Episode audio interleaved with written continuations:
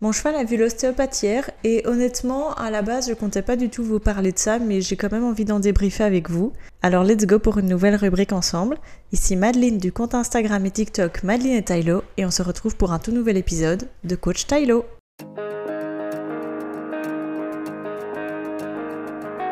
Hello la team Tylo, j'espère que vous allez bien. Le podcast de la semaine dernière a fait un petit peu moins de vues, enfin d'écoute. Et bon, je suppose que ça va venir, ou peut-être que le sujet vous intéresse un peu moins, c'est pas grave. On se retrouve ici pour une rubrique dont je comptais pas spécialement vous parler, en tout cas pas tout de suite. Mais bon, euh, vu que c'est encore tout frais dans ma tête et que j'ai vécu super bien cette expérience avec mon cheval, j'avais envie d'en débriefer avec vous. Voilà, c'est tout, simplement. Euh, mon cheval, donc, mon cheval actuel sous ma selle principalement, qui est donc Lucifer, je le rappelle, a eu droit à une visite annuelle de l'ostéopathe juste hier. Malheureusement, l'année dernière, nous étions avec un ostéopathe peu compétent, si je puis dire. Et donc je pense que mon cheval en fait a réellement plus vu l'ostéopathe depuis deux ans. Mais bon, euh, c'est pas grave. Heureusement, il a une bonne santé générale et donc il n'y avait pas de grosses catastrophes euh, musculaires. Mais bon, ça fait toujours du bien pour un cheval qui travaille quasi quotidiennement d'être vu, comme nous, euh, sportifs, d'être vu assez régulièrement par tout ce qui est masseur, kiné, ostéo, etc., etc., etc.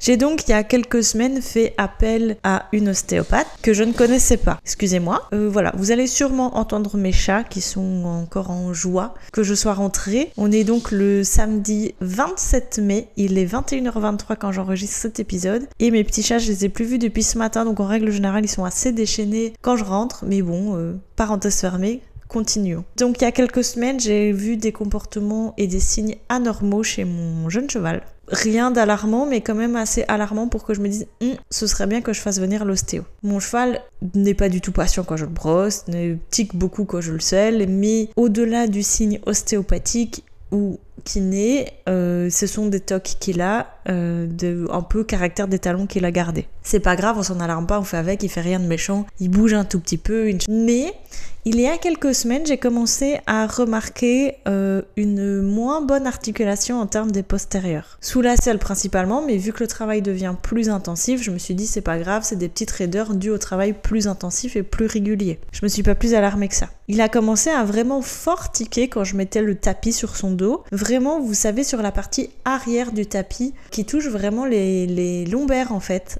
Et là, je me suis dit, hmm, Mad, surveille. Maintenant, j'ai un cheval hyper euh, tendancieux et hyper euh, réactif au changement de température. Et pour nous, les amis belges, eh bien en fait, ces dernières semaines, on a eu une instabilité parfaite au niveau des températures. Du moins 1 la nuit, du 24 la journée, de la pluie et puis grand soleil, vraiment impossible de se stabiliser limite euh, la nuit fallait le couvrir, la journée fallait le doucher. Donc c'était voilà, pas très facile à gérer et j'ai un cheval vraiment très réactif à ça. Donc j'ai fait attention, mais euh, j'ai pas plus euh, alarmé que ça. Après, mon cheval a commencé à fort s'agiter quand je déposais la selle sur son dos. À savoir qu'il a quand même une selle faite sur mesure pour lui, donc il n'est pas censé réagir puisqu'il n'est pas censé y avoir de douleur. La selle doit peut-être être revue parce que c'est un jeune cheval, donc fatalement son corps change encore fort, mais ça reste quand même très globalement sur mesure. Vraiment, euh, c'est bien dégarroté, il n'y a pas de frottement au niveau de l'arrière et tout ça et tout ça et tout ça. Mais ça fait moins d'un an que j'ai ma selle et donc il est fort possible qu'il y ait des douleurs minimes engendrées par l'ancienne selle qui n'était, elle par contre, pas du tout adaptée à lui. Je vous expliquerai tout ça un petit peu plus tard. Après, il y a aussi le fait que, comme je l'ai dit un petit peu plus tôt, malheureusement, l'ostéo qu'on a fait venir l'année dernière n'était probablement pas un bon ostéo qui fait qu'au final, il a eu probablement, il se traîne depuis un an des courbatures de croissance, des courbatures de travail, de début de travail qu'on aurait pu éviter. Malgré ça, eh bien en fait, on s'est rendu compte avec mon ostéopathe qu'il n'était pas tant bloqué que ça, mais que c'était plutôt une princesse de l'extrême. On le sait, Lucifer a un caractère assez délicat, il n'aime pas trop être frustré, il n'aime pas trop être manipulé par des gens qu'il ne connaît pas, et même par des gens qu'il connaît par cœur comme moi, c'est pas le roi de la patience en termes de manipulation. Il tolère, mais pas plus de 3 minutes. Pensez-vous bien qu'une séance d'ostéo qui dure au minimum 45 minutes, mais avec lui 2h30, eh bien, euh, c'est pas super facile.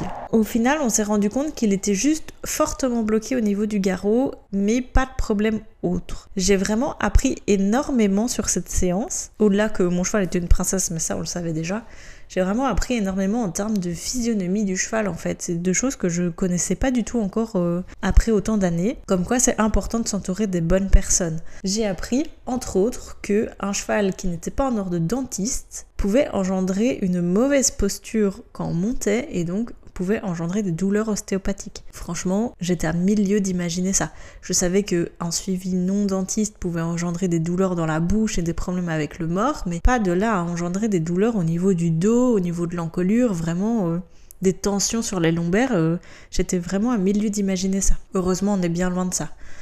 Ce que je ne savais pas non plus, c'est qu'un mauvais suivi maréchal Ferrand pouvait également engendrer des douleurs au niveau de tout ce qui était ossature du dos. Mais euh, vraiment, je savais que ça pouvait engendrer des problèmes sur les tendons, sur les membres, à la rigueur sur le garrot, mais de là à aller avoir une action directe sur le dos, je ne pensais pas. Comme quoi, vraiment s'entourer des bonnes personnes, je me répète, mais euh, c'est vraiment super important et on en apprend vraiment beaucoup en peu de temps. On revient donc un petit focus sur la séance, elle commence à manipuler et on se rend compte que le garrot est vraiment fort bloqué et qu'en fait c'est de là que part le problème des lombaires. Il y a vraiment une lombaire bloquée et c'est vraiment pas euh, catastrophique mais euh, vraiment le cheval tic, simplement. Chose que aucun ostéopathe ne m'avait jamais demandé de faire, elle m'a demandé d'entrée de jeu de longer mon cheval en fait, aux trois allures, simplement dans chaque sens. Et franchement, ça m'a un petit peu étonnée parce que je me dis bah mon cheval est droit, qu'est-ce qu'elle va voir? Je comprends pas. Mais fatalement, elle a une autre approche que moi, elle a une approche euh, beaucoup plus physionomique et euh, physiologique aussi au niveau de mon cheval et donc elle voit d'autres choses que moi.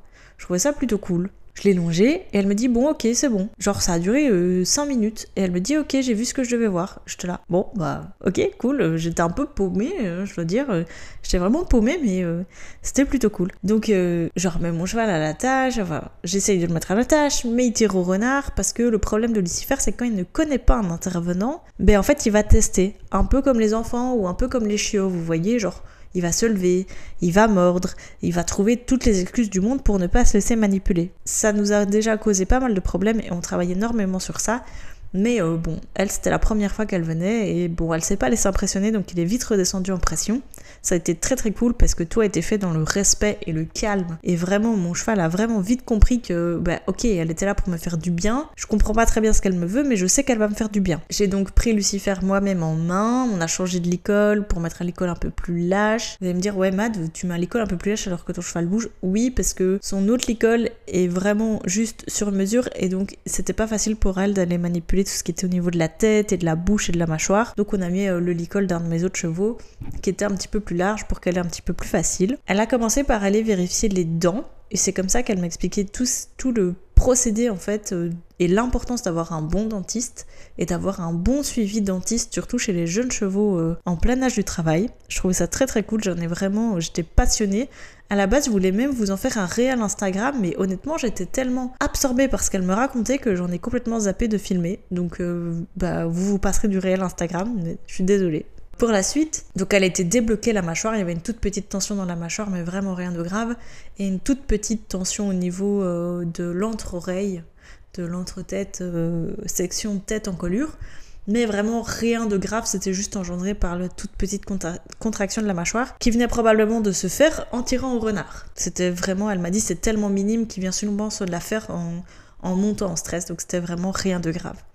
Elle est ensuite descendue, elle a fait tous les étirements au niveau des antérieurs, des postérieurs. Elle m'a dit boulet, ok, genou, ok.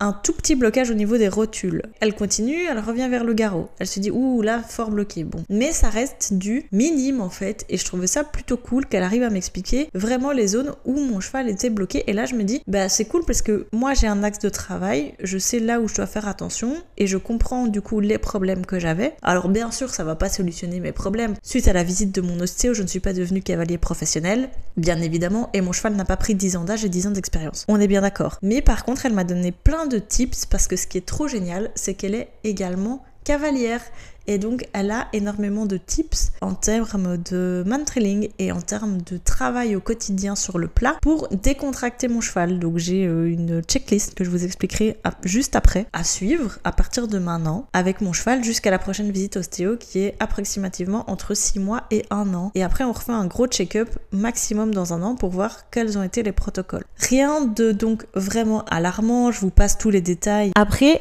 elle continue, donc elle va débloquer la rotule et avoir tout fait ces manipulations, eh bien, elle me demande de le relonger. Et donc, je me dis, bah, elle est pas sûre de son travail. J'ai eu un moment un peu sceptique. Vous voyez, en mode, elle est pas sûre, qu'est-ce qui se passe? Ben non, en fait, elle me dit, c'est pour voir au niveau de comment il bouge, s'il bouge toujours pareil, ou voir si du coup, elle a créé une gêne, par exemple, qu'en débloquant un muscle, il y a peut-être quelque chose d'autre qui est bougé, etc elle me dit bah non ok il est super droit, elle avait juste oublié de remettre la rotule en place et donc elle l'a remise. Je dis bah là il trotte pas comme d'habitude, elle me dit non j'ai oublié de remettre un truc en place donc elle l'a vite remis et puis il était de nouveau très droit et très bien sur ses pieds. Après tout ça, toutes les manipulations, donc on a marché le cheval, elle m'a expliqué l'importance de toujours bien marcher 5 à 10 minutes le cheval après la séance ostéo. De 1 pour faire redescendre la pression mentale, parce que pour eux c'est quand même beaucoup, ils sont manipulés quand même assez longtemps, et donc c'est important pour eux de relâcher la pression mentale de la chose, même si c'est quelque chose qui leur fait du bien au fond. Et en deux, pour délier en fait le corps, simplement que leur corps se remette en place comme il a envie de se remettre en place, et juste pas dire tu retournes au box et puis euh, tu restes dans tes 4 mètres carrés, euh, enfin,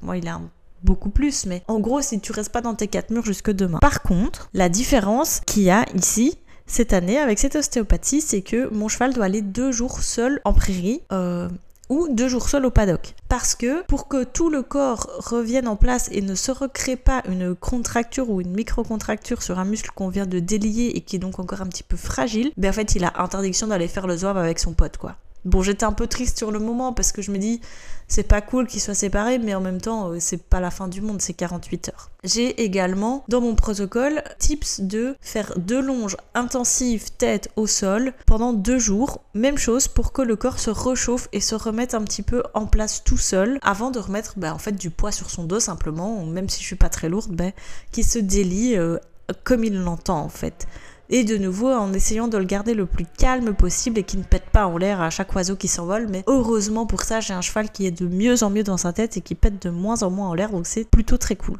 Après toutes ces manipulations-là et tout ça, tous les petits protocoles, elle m'expliquait l'importance des compléments alimentaires. Donc, il faut savoir que j'ai un cheval à la robe noire, puis noir, mais principalement noir. Il a trois taches qui fait qu'il est pied, quoi. Qui fait aussi que en période de chaleur, comme c'est en train d'arriver maintenant, ben en fait, mon cheval va en moyenne transpirer deux fois plus qu'un cheval clair. Qui fait aussi qu'il a une récupération plus lente parce que même au repos dans son box à l'ombre, il va transpirer en moyenne deux fois plus qu'un cheval a une robe plus claire. Elle m'a donc expliqué l'importance de le complémenter assez régulièrement sur l'année et à quelle période le complémenter. Ce que je faisais déjà l'année dernière, en tout cas on en avait acheté mais on n'avait pas eu le besoin de le mettre en place, c'est des électrolytes. Pour rappel, les électrolytes c'est un complément alimentaire que tout chevaux qui fait des efforts intensifs peut avoir pour aider à la récupération à donner vraiment en période de forte intensité ou de euh, forte chaleur. Dans mon cas, elle m'a dit que les électrolytes étaient fortement recommandés, par exemple en rentrant d'un gros galloping ou en rentrant d'une grosse séance, que pour lui c'était vraiment important de bien le doucher, bien le racler et en plus les électrolytes pour vraiment favoriser la récupération.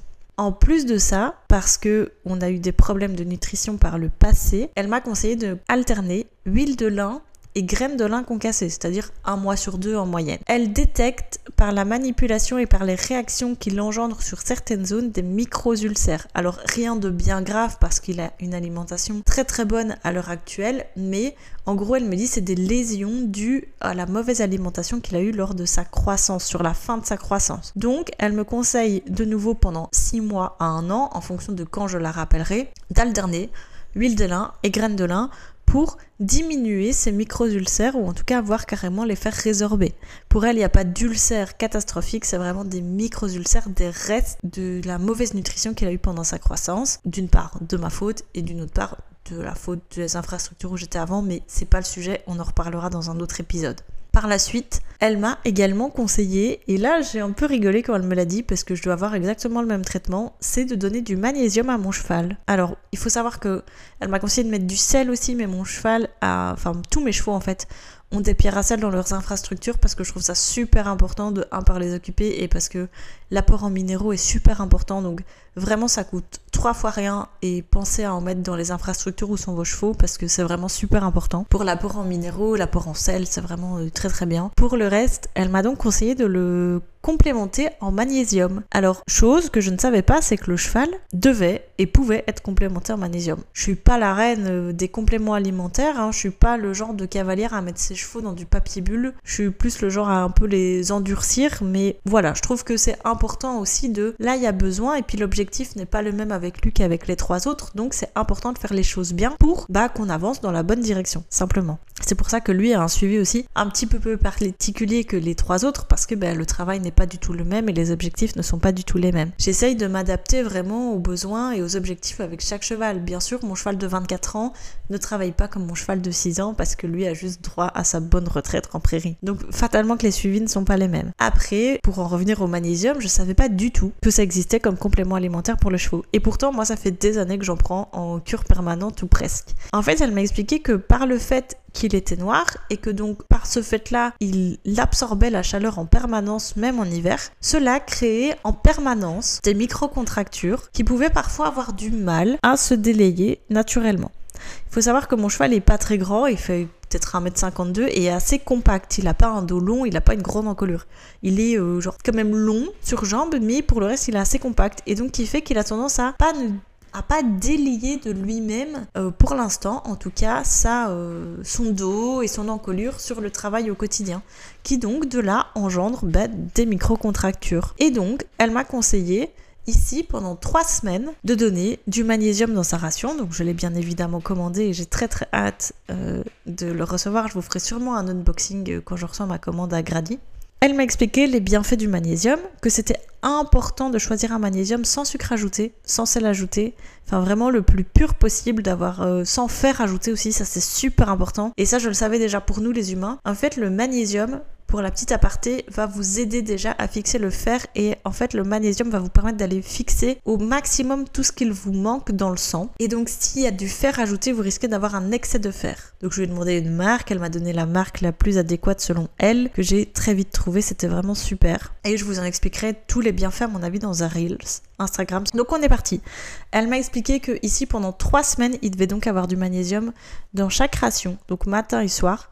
À savoir que mon cheval a foin à volonté, et en paddock deux heures et puis en prairie soit toute la matinée, soit toute l'après-midi. Il a des grains le matin, des fibres à midi, des grains le soir. Donc elle m'a expliqué que dans les rations du matin et du soir, on devait rajouter donc de l'huile de lin pour ses micro-ulcères et donc ça pendant un an minimum et le magnésium pendant trois semaines et voir comment ça se passait. Voir si je sentais une différence au niveau de son corps et au niveau de s'il avait plus facile de se délier au niveau de nos séances. Donc j'ai très hâte de voir tout ça. J'ai très très hâte euh, vraiment de voir si euh, ça va bien se passer, si je vais voir une différence ou pas. Elle m'a également expliqué que vu que c'était un cheval compact, avant une grosse échéance, un concours, un gros entraînement ou quelque chose ainsi, je pouvais, si j'arrivais à planifier ça trois semaines à l'avance, refaire des cures trois semaines à l'avance les grosses échéances. Ou, dans le cas échéant, si je ne le sais pas, en tout cas faire des cures à partir de quand je sais la date jusqu'à la date échéance, voire quelques jours après, pour aider de nouveau à toutes ces micro-contractures. Mon cheval était donc très peu bloqué, mais on peut facilement l'aider au quotidien pour qu'il se bloque encore moins. J'ai également on a vérifié donc ma selle qui m'a dit qu'elle était toujours ok donc ça c'est très très cool et on a fait j'ai fait également vérifier mes couvertures parce que je suis persuadée que si c'est autant bloqué le garrot, ce n'est pas que à cause de mon ancienne selle, c'est aussi à cause des couvertures. À l'automne, on a eu un temps très très instable et donc j'ai acheté en précipitation une couverture mi-saison. Cette couverture était vraiment pas d'une coupe terrible. En tout cas, moi, je l'ai mal ajustée et donc frotté sur le garrot en permanence et ça a bloqué le garrot de mon cheval. J'ai envie d'appuyer un point super important pour moi, c'est de, si vous avez la possibilité, adapter au mieux matériel, que vous choisissez pour vos chevaux. C'est vraiment super important et oui, c'est vrai, c'est un budget à investir, mais c'est aussi de l'argent que vous économiserez plus tard dans les frais ostéo, veto, etc. Vraiment, si vous avez la possibilité, entourez-vous de bons matériels et de bons professionnels pour que ceci soit vraiment quelque chose d'impactant et d'important. Dites-vous que oui, vous le payez plus cher, mais vous le garderez plus longtemps et en tout cas, ce sera vraiment quelque chose de qualitatif tout au long de la carrière de votre cheval. Fin de l'aparté. Coach Tylo va bientôt se taire, c'est promis. Et j'ai envie de faire une dernière euh, petite aparté, c'est que j'ai vraiment vécu une super bonne expérience avec cet ostéo, même si je redoutais très très fort euh, de refaire venir un ostéo avec mon cheval. Je souhaitais vraiment que ça se passe bien et j'ai vraiment eu une super bonne, euh, un super bon ressenti, vraiment une super belle expérience. J'ai donc longé mon cheval aujourd'hui pour la première fois post-séance et je voyais vraiment déjà la différence qu'il arrivait plus à s'étendre, qu'il était plus à l'aise. C'était vraiment très agréable à travailler. On en a bien sûr profité avec des bisous et des câlins à la fin. J'ai juste envie de vous dire, voilà, si vous avez la possibilité, entourez-vous des bonnes personnes et si vous n'avez pas la possibilité, entourez-vous au max des personnes les plus qualitatives. Même si c'est moins souvent, même si le suivi est moins régulier, honnêtement, faites-le. Allez dans des selleries spécialisées, faites venir euh, des commerciaux et des saddle fitters, faites venir vraiment des gens compétents pour votre cheval. Vous allez y gagner en qualité de vie. Je vais m'arrêter là. Hein. Je pense que j'ai assez parlé, j'ai assez débriefé de ma petite séance ostéo. Vraiment une très belle expérience et c'est sûr que je vais continuer de la faire venir euh, pour mon cheval et pour les autres s'ils en ont besoin. J'espère que cet épisode vous aura plu, ça m'a vraiment fait plaisir de le débriefer avec vous, ça me semblait super important. Et puis ben, on se retrouve très très vite sur un nouvel épisode.